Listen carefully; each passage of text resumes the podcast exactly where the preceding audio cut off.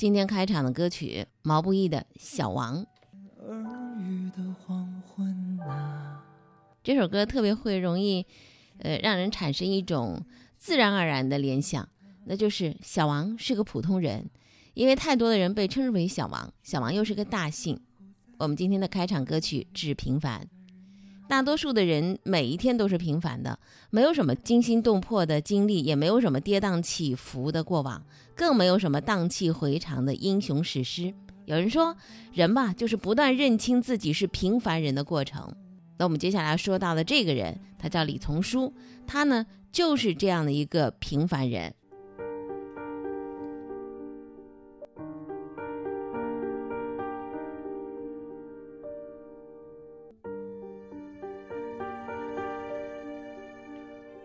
李从书是干什么的呢？重庆市大足区季家镇清平村小学的老师，从一九七八年主动要求在清平村小学任教到现在，一待就是四十年。这四十年当中呢，他是老师，也是校长，是管理员，也是炊事员，甚至为了让孩子能顺利上学，他自己掏腰包买船，还当起了船夫。四十年如一日，送孩子上学、放学，每天重复着撑船、教书。呃，对他来讲，他跟无数的平凡人是一样的，做着很平凡的事情。但是四十年的坚持下，换来的是两千多名孩子的未来。在他的身上，平凡距离伟大很远，但真的只有一步之遥。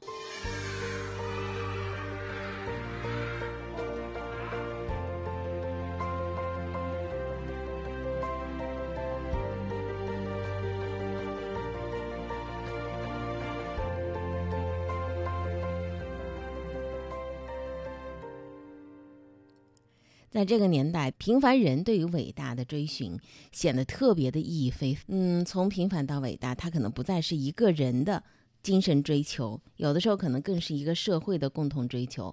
如果是是一家企业的话，应该是一个企业的共同追求吧。这是我们的开场，致平凡。有更多的一些精彩的内容呢，我们会搁在喜马拉雅的“听说事儿吧”的音频分享当中。那么有朋友要问了，说这段时间我在这个听说事儿吧当中能够了解到什么样的音频内容呢？小客厅有一位嘉宾，他是在咖啡行业从业了十四年，他说自己依然是一个创业者，经历的太多，转换的模式也不少，逐渐在探寻自己的一种咖啡之旅、咖啡之路。为什么一直在坚持？因为他爱咖啡。初识爱咖啡呢，是一位听众相邀在老外滩店喝了一杯名叫“归下”的咖啡，印象特别深刻，然后就顺手拿了桌上的一张名片。名片呢，呃，咖啡师他叫托尼。在认识这个叫托尼啊，中文名叫汪洋的，是呢参加一次工会的活动，呃，他呢做了一次咖啡的讲座兼品鉴。第三次是请他走进了张瑞的小客厅，请他来聊一聊这两年大陆火热的咖啡资本市场上的风起云涌。他作为一个已经从业十四年的业内人士，如何去看？是否会有冲击？他的咖啡产地之旅、生豆市场初探，可以给那些有着开家咖啡馆的小资梦的人们怎样的启示呢？那么您可以关注喜马拉雅听说事儿吧，张瑞的小客厅这一单元的内容。这两天。格力公开举报奥克斯，然后奥克斯呢，现在呃也是报警啊，报案了，说这个格力这个举报这事儿。那么市省两级市场监管的主管部门也开始呢，专门来关注和调查这件事情。格力举报奥克斯，其中有这样的原话的表述，说目前上述产品仍在通过主流电商平台和实体卖场销售。他认为奥克斯的行为违反了相关的规定，涉嫌构成生产销售不合格产品，而且销售金额巨大，因此提请国家市场监督管理总局来查处。据央视财经的报道。格力电器标管部的负责人陈静表示说，一直以来消费者都有反馈，说奥克斯的空调虽然价格便宜，但耗电量比较大，所以呢，他们对这个情况进行了相关的分析，发现了这个结果，因此比较震惊。说测试的情况来看，他们的能效远远达不到国家的强制性标准的要求。以其中的一款二级能效的产品为例，标称的能效是三点五九，达到国家二级能效。那么实测的。能效只有二点六八，不仅达不到国家这个二级能效三点四的要求，而且离最低入门三点二的要求还有较大的差距。他说呢，我们发现这种情况不仅仅是简单的生产工艺波动所造成的。格力作为一个守法的企业，我觉得这是我们有义务向国家相关部门进行反馈。那么奥克斯呢回应说，举报不实啊，已经是报案了。格力呃，奥克斯空调管理层也表示挺震惊的，对格力电器的这个举报。呃，空调股份有限公司的总经理冷林他表示说呢，刚刚看到同行企业格力在微博上的诋毁，他说我们的企业呢也感到非常的震惊。格力再反击，那么市场监管总局说将依据调查核实的结果来做出处置。现在有很多的分析文章说，格力奥克斯互掐背后是有一个空调江湖的。这些东西啊，嗯，有一些的这个接受媒体采访的时候只言片语的透露。过去呢，怼美的、怼志高、怼奥克斯、怼创维，甚至怼海尔呢，都只是从董明珠的口来作为出处的。那么这位呢，也算是话题女王啊，所以呢，很多的对手往往是敢怒不敢言。现在呢，还有很多的新媒开始出来了，公众号、官网、官微、官博，还有前不久的微店，格力在利用新媒体工具上的进步，可以说是实现大大的飞跃。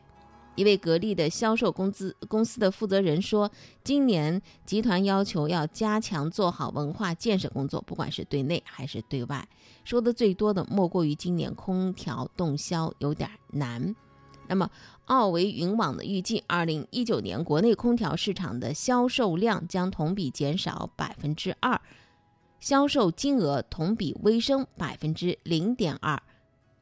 二零一九年的空调全行业的库存已经达到四千万。靠天吃饭是越来越难，而且整个中国的空调产业是产能过剩，高库存压力之下，空调企业恐怕会重演2014年惨烈的价格大战。那么从今年以来的情况来看，各大空调厂商都反映说市场难做，竞争也激烈。在举报实名举报奥克斯之前啊，格力已经多次和奥克斯杠上过，主要是在专利侵权和挖人等等这方面。但是个人认为呢，挖人也没啥好说的，呃，良禽择木而栖嘛。有人愿意出更高的薪酬福利和晋升空间，人才流动那是市场导向的结果，同时还是考验一个企业的软实力，就是员工的向心力啊、文化呀等等的。在有一档节目啊，是经济人物的访谈节目，叫《品格》。这档节目，人民网、人民视频等等，还有一些媒体联合出品的。在这个《品格》节目的采访实录当中呢，其中董明珠呢就提到说，知识产权是最有价值的。然后呢，他访谈当中说，我们格力有一款空调，几年前就投放市场了。某同行呢，天天来我这挖人，拿到这款空调的技术，他知道我们这个技术比较保密，没有申请专利，就用它来申请专利，然后起诉我们。而格力在他申请专利的前几年就有了这款产品，最终这个案子宣布他败诉。虽然董明珠没有点名是哪家企业来挖人偷技术，但之前在其他的场合，他多次点名过奥克斯。讲东讲西讲东西，说事说情说事情。天天说善。这个事情呢，肯定还是有一个时间啊，去厘清一些具体的一些细节的内容，包括市场监督管理部门的最后出来的一个。调查的结果，那么最新的消息是什么呢？就是从十号开始，实名举报开始，双方都有回应啊，你来我往，隔空交战两个回合。事情在昨天是继续发酵，在昨天下午，格力电器在珠海总部接待了部分媒体，对于热点问题提进行了回应。尽管呢，董明珠她没有露面，不过格力电器呢，在媒体面前拿出了一个实锤，什么呢？就是现场。当场开箱检测奥克斯空调的能效，同时呢，格力电器还透露，几个月前已经向湖南、湖北、河南、广东等多地的市场监督管理局进行实名举报，目前有一些初检不合格的产品正在进一步的复检当中。格力电器法务部的副部长李明金在接受央视财经频道采访的时候说，有些地方市场监督管理局的测试结论也是不合格的，但在法律程序上还允许复测的过程，因此复测结果还没有出来之前没有向外界公布。就是否不正当竞争，以及是在六幺八举报的这个嫌疑质疑啊，格力电器表示说，这次举报和六幺八家电销售旺季没有直接的关系。确实啊，按照格力电器以及当家人的这个个性，当场开箱检测，这个锤子着实有点实，有点重。这是昨天下午的。呃，在空中你来我往两个回合之后，昨天下午格力的最新的一个动作。我是托尼，从事咖啡行业十四年，没有什么能阻挡我们对好咖啡的向往。欢迎继续听说事儿，生活比新闻更精彩。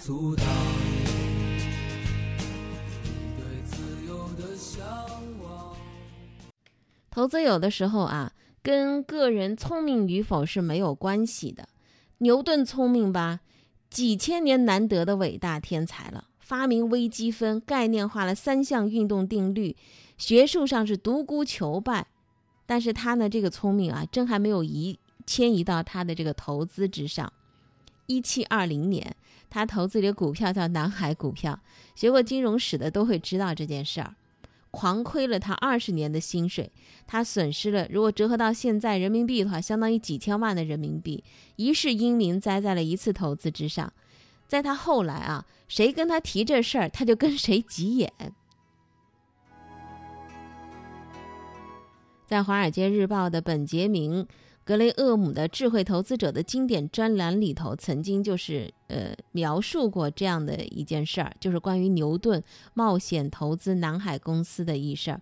他开始的时候在最低点买了一些，一路飙升，他全部抛售，挣了不少。当年是挣了七万英镑，但几个月之后他不死心，又以高昂的价格又买进了不少。而这个时候呢，就指数级的跌落了，又让他损失了二十万英镑。这样一来一去，你可以给他算一下。对一个功成名就的伟大的物理学家而言，金钱乃身外之事，是损失几千万事小。但关键，他觉得这是他一生的耻辱，所以在他后来啊，他禁止任何人在他面前提“南海”这两个字儿，谁敢跟他提，他就跟谁急眼。从此再也没有碰过股票，专注于他的科学研究去了。那么这一次失败之后，他说出了那句名言。什么话呢？我可以计算出天体运行的轨迹，却计算不出人内心的疯狂。其实不是他，呃，计算不出人内心的疯狂，而是他计算不出自己的贪婪，仅此而已。那么，南海公司到底是一个什么公司？当年啊，什么背景呢？大股东是英国政府。很多人都觉得政府会骗人吗？不可能啊，怎么可能啊？其次，再来看他的业务啊。南海公司对外宣称自己垄断了南美洲的所有贸易，垄断肯定暴利啊，股票肯定大涨啊，看上去很硬气的背景已经盖过了公司的盈利情况。但是真实的情况却是这样子的：被贪欲冲昏头脑的人，包括牛顿、牛顿在内，他们只知道什么呢？买买买买买买，进一步拉升了股价。大股东趁机在高位套现，把老百姓的钱都赚到了自己的腰包，老百姓就只能认栽了。普通老百姓还以为自己运气不好栽在了股市，其实是栽在了自己的贪欲之上。牛顿当然他是最聪明的人之一，所以他一下子就悟到了其中的道理：贪婪是投资之大忌。他马上就明白了，我是一个伟大的物理学家，但绝对不是一个聪明的投资者，因为我控制不好自己的情绪，控制不好自己的贪欲。歇手，谁以后也不许在我面前再提那家叫南海的公司。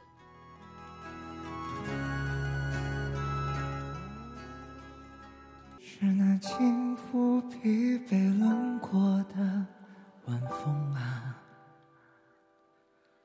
是那藏着恋恋耳语的黄昏啊，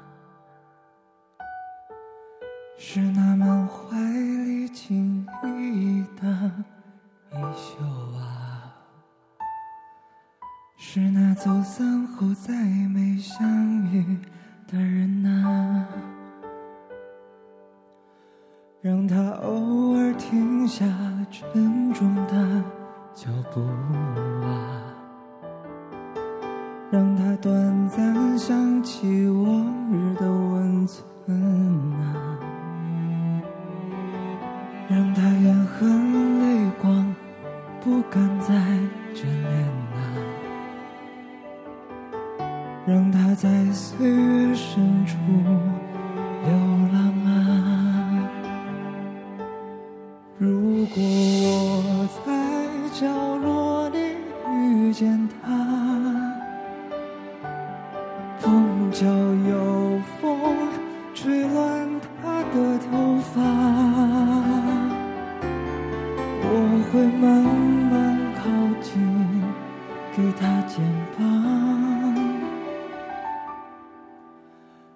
分担他一路种种的绝望。如果我在角落里遇见他，碰巧有乌云遮住天空啊，我会伸出还温热的手掌。今天是星期三，星期三在微信公号上听说事儿，我们有一个主题的内容，主题的话题就是，可能只有见过好的人和物，你才不想再将就。我们在大部分的时刻很难体会到那种终极好的巅峰体验，但是，一旦有了这种体验之后，你才知道你要做出什么样的人生选择。而做减法就变得不再是一个努力的结果，那是一个自然而然的结果，是一个你不想将就。感谢收听，生活比新闻更精彩。